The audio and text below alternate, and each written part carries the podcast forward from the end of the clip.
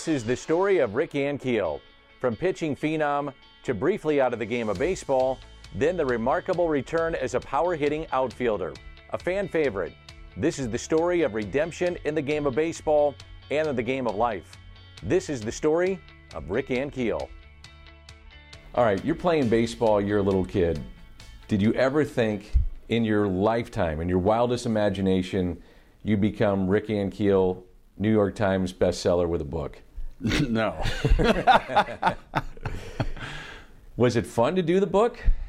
It was. Um, and, you know, I chose Tim Brown, and he knew the story beforehand, right? So we didn't have to start from scratch, and I think that made it easier. Um, but it was, you know, I purposely um, avoided a lot of those memories, especially when it came to the throwing stuff and even some of the childhood stuff. Um, I just never really went back and revisited it. And the, and the longer you stay away from it, you do sort of forget. It becomes a different life.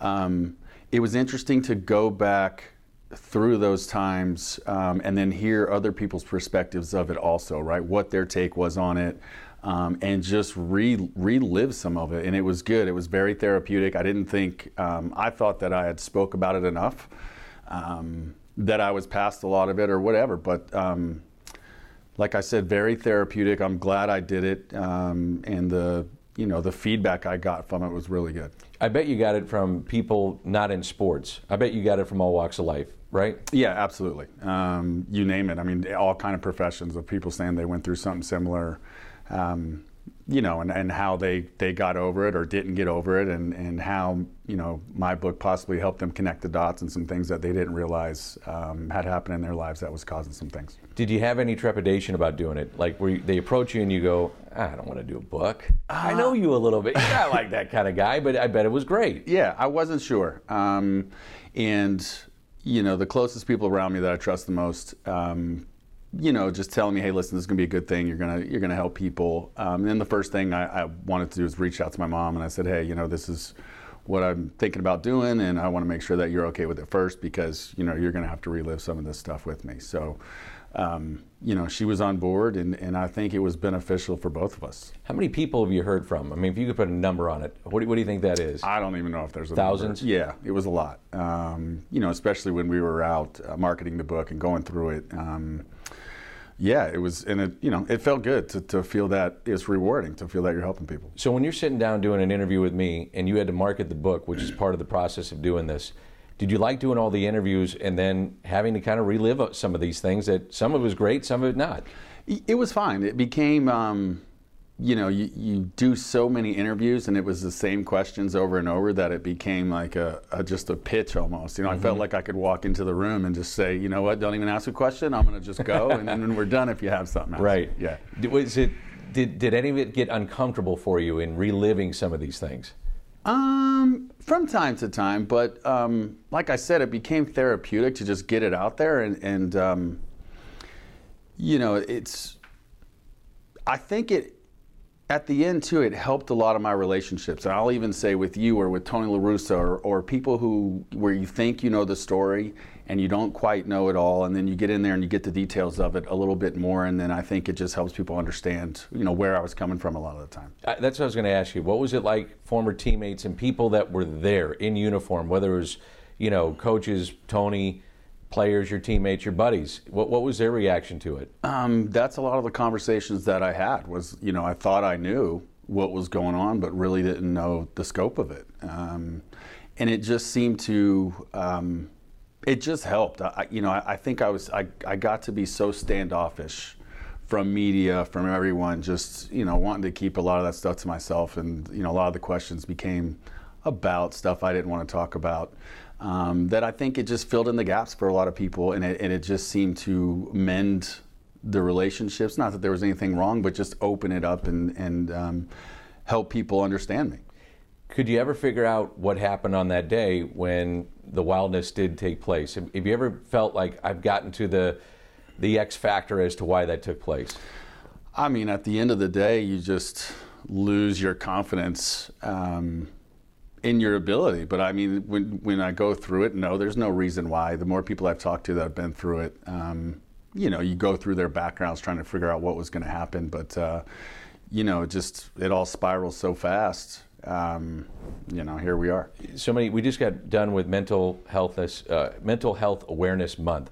Um, what would you say to somebody that in any walk of life is like on the fence about maybe going to visit somebody that could help them? What would you say? I would say go. Um, absolutely. You know, you, you you need to talk about it. Um, you know, and you need professional. I would say you need professional help. I'm a big advocate of that, um, and I talk all the time about Harvey Dorfman, who helped me. And it wasn't just the throwing stuff; it was just becoming a man and going back in and, and you know figuring it out that it's it's not your fault and, and ways to cope and um, healthy ways to cope and just how to get on with life. Coming up, he quits as a pitcher, but he is convinced to return as an outfielder.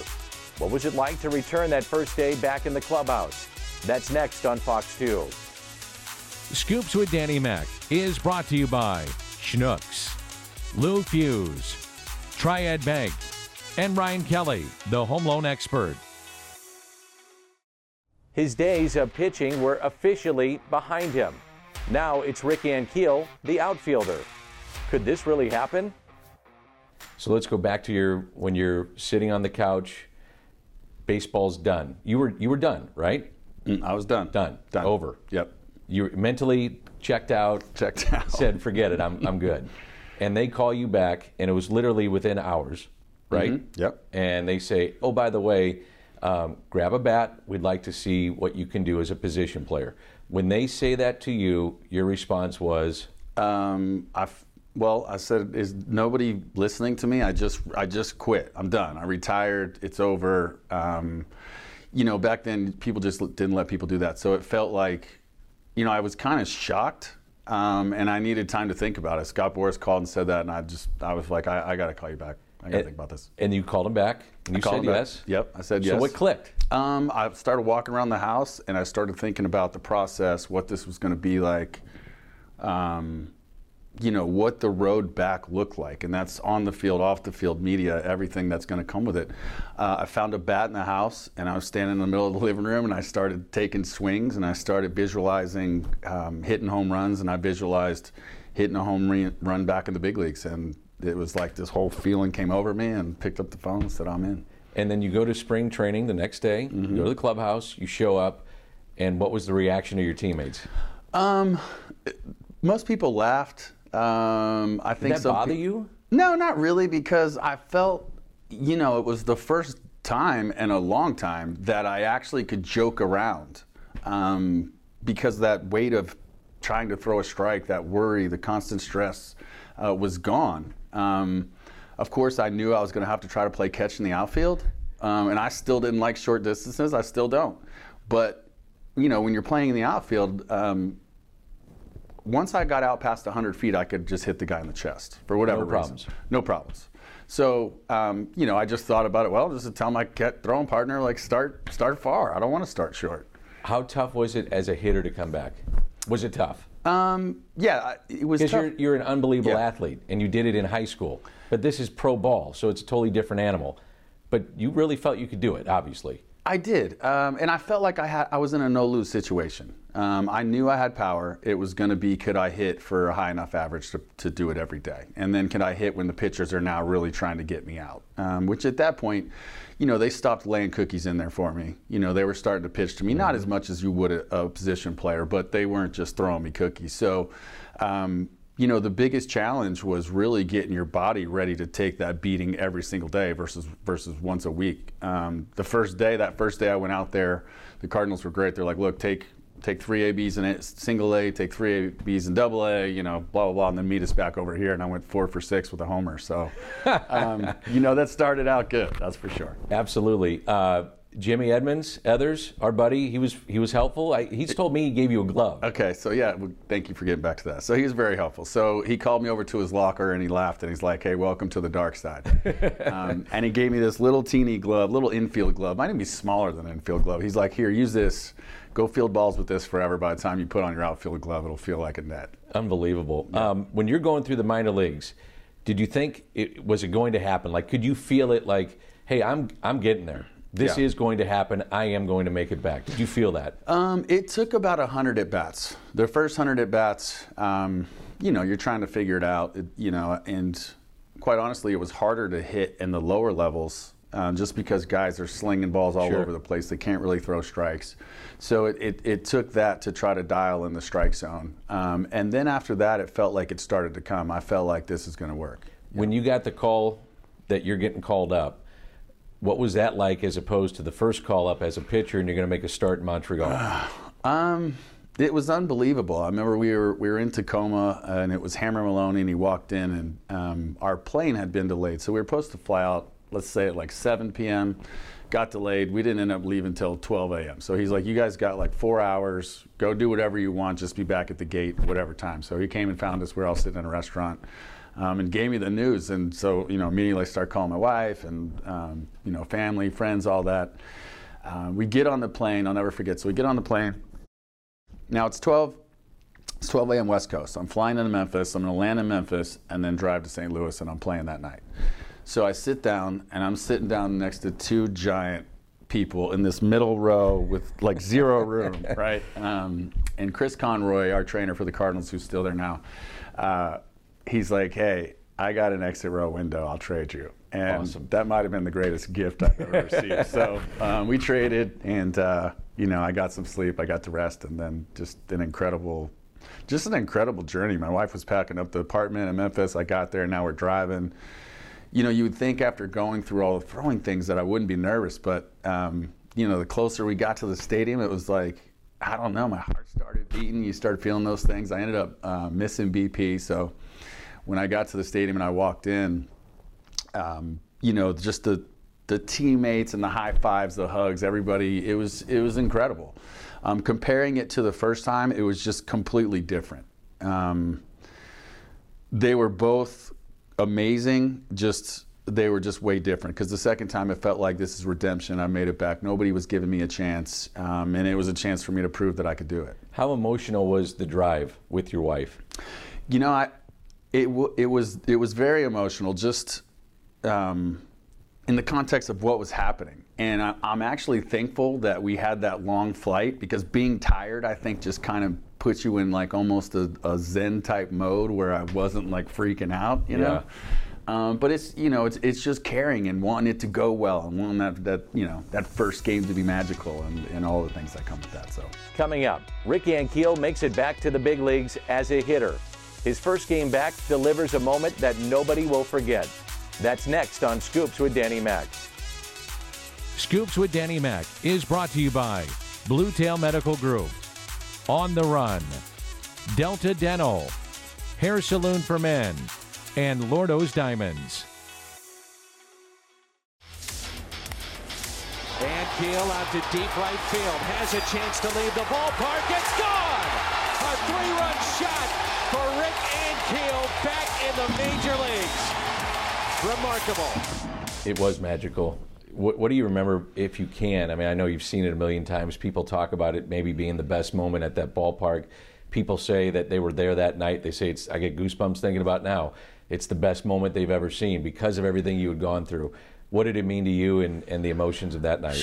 I, it's hard to put it into words. You, um, I, so I remember my first at bats, Chris Young, you know, and he doesn't throw hard, but he throws those high fastballs. I'm left-handed. I like it down, not up. Um, so I was swinging at any first pitch he threw was up here. I'm swinging at it. I popped it up. I think I struck out. Um, so then it, now you're 0 for 2, and it's like you can almost feel, or maybe I'm making it up. Like, well, maybe he can't do it. Maybe this isn't going to work. Um, and then I got that at bat against Doug Brocail, and he, you know, threw a little slider that he left kind of too far up. When I hit it, um, I wasn't sure I got enough of it, but I knew I got it pretty good. So, you know, I'm running to first. You're looking at the right fielder. You're looking at the wall. Like, is it gonna go? Once I knew it was over, um, I really didn't know what to do. You know, I like gave it like a half fist pump, but I didn't go crazy. It was what do I do cartwheels now? You know, like this is happening. But I remember rounding the bases and it felt like I was in a dream. That's what it felt like. And I, I remember rounding second and I could see Cheo, Jose Oquendo. And I thought, and I could, you know, the fans were going crazy. The ground was shaking. Um, and I was, I remember the thought of like, this is happening. I did it. you Yes. know? Um, and it was incredible. The two throws in Colorado, the two best throws I've ever seen. Uh, I'll ask the guy that did it. Have you seen better throws from the outfield? Never. That's what I like to hear. I was going to say, don't be humble. Um, you know that's funny because I was um, I kept everything under wraps. But you know what? After that second one, I wish I would have shot magic arrows or something. I don't know, but uh, those were fun. When I watched the replay of both those events, there's two things I think of the most outside of what you did. Uh, one was Tony actually smiling and clapping. And the other one was Chris Duncan going crazy in the background in the dugout, which you've seen a million times. Yep. Let's go back to Tony.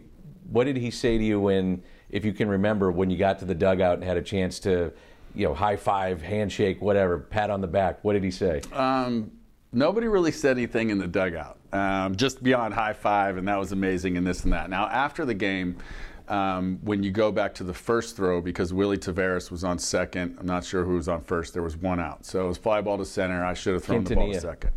Was he on first? I think so. Okay. So the ball should have went to second, um, just to keep the double play in order um, and all that. Anyway, um, I was walking into the hotel, and Tony was with a group of his friends eating dinner, and um, uh, John Elway's. And um, he was like, "Hey, that was a great throw, but don't ever f and do it again." So, but it was one of those comments where I don't think he was. It was like a semi joke, but Yeah. not really. Yeah. Yeah. You got the point across Yeah, like you he normally does. Yep. Um, with everything you've been through, ups and downs, and you know, I'm sure so many sleepless nights and the wonderment of it. Do you love the game of baseball? Do you still have the appreciation and love it as when you were a kid and enjoyed it? Yeah, I do. Um, you know, it's it's interesting watching the game now, and really when I watch it, and I was thinking this last night. I was sitting in the booth with you. It it that seem, the playing days seem like a different time. I watch like how fast these guys are and the just what they're able to do right now, and it doesn't seem like I was ever able to do that. It's strange. But you were. I, I know. You I'm were with that you. guy. I'm with you. It's it's neat. It, it's fun to be it's fun to be around it. Um, and my kids are getting to that age now too, so it's you know it's a lot of fun. So you're not bitter about the game at all. No, I was at first when when I first retired, I should say. Um, you know, you go out maybe not the way you want, and you're not sure if you like it. Um, I didn't want to watch it. It took it took about six months, um, but now full swing back into it. Love it. Do your kids know your story? They do. Um, I'm not sure if they grasp it all, but they definitely they definitely know, and they're definitely getting old enough now to un- you know like start to really understand. So um, yeah, I I think they get it. They get more from their friends and their friends' dads. I feel like than than me at home. But you know how that goes. and and knowing how you grew up a little bit and reading your book and we've talked uh, you know off camera and stuff it, it's got to make you uh, being a dad appreciate how to be is is none of us are perfect but trying to be the right dad Yeah. and i bet that's the way that you i've seen you with your kids you're awesome with your kids that that probably helps you in what you're trying to do now Yeah, absolutely. Um, I just try to, to give them all the things that I felt like I missed out on. Um, but I think every parent does that, right? It's, it's no different. I, I feel like you, you know, you want what's best for your child, and there's always that, that balance of um, are you raising them right? Are you spoiling them? Are you doing the right thing? I think that's always going to be a constant question. But, you know, I, we all do the best we can. So, coaching do you, do you think about doing that do you want to do that what, at what level? you tell me Um, I enjoy coaching the kids and helping out, um, especially right where they're getting right now, and they're starting to get to that age where we can really start to get into some things um, that can help them be better players. Um, I don't know about the professional level. I mean, I think I like helping from the outside, um, but especially with my kids being eight and ten, I don't. I wouldn't want to be in uniform because I want to be able to see them grow up. Absolutely. What are you most proud of when you reflect on your professional baseball career? There's a lot of things you can be proud of. I mean, as a high school kid, you're the number one kid in high school. Everybody knew who you. Your name was commonplace among baseball people when you were a little guy. Um, the unbelievable story with Major League Baseball. So, what are you most proud of? I, I think a lot of it, really, um, making it the first time, um, giving it everything I had to come back and make it the second time. Um, I'm proud of all those things, and I'm proud of never giving up. And that's what's up. I showed up every day. I gave the best I could, and I think, you know, as a professional, um, you know, I can look in the mirror and say I gave it everything I had. Best moment? Which one was it? Throws, home run? Pitching? What What do you got? Um, there's a bunch of them in there, and, and I like them for different reasons. But the throws were amazing. The home run back was incredible. You couldn't write a better script. Um, you know, coming back and hitting a home run with the Braves, that was incredible. I uh, grew up a Braves fan. Just there's moments in there where, where at the time, um, you know, it was the greatest thing that ever happened, and it's, it's hard to put one against the other. And my final question: What is your message to kids? Yeah, you are an inspiration for so many people, whether you're in sports or any walk of life. What's your standard inspiration when you talk to those people? Remember, it's a game, and have fun with it. Um, I was a perfectionist for a long time, and I and I think it got me far, but I think it can get you in trouble too. Um, but to remember to have fun with it, right? It's supposed to be a game. Have fun, work hard, show up, do your thing, but have fun with the game. It's an incredible story from a truly remarkable athlete and person, and that's Rick Ankiel. You can find Rick's book, The Phenomenon, wherever books are sold. Thanks to Rick Ankiel, a great story of the human spirit.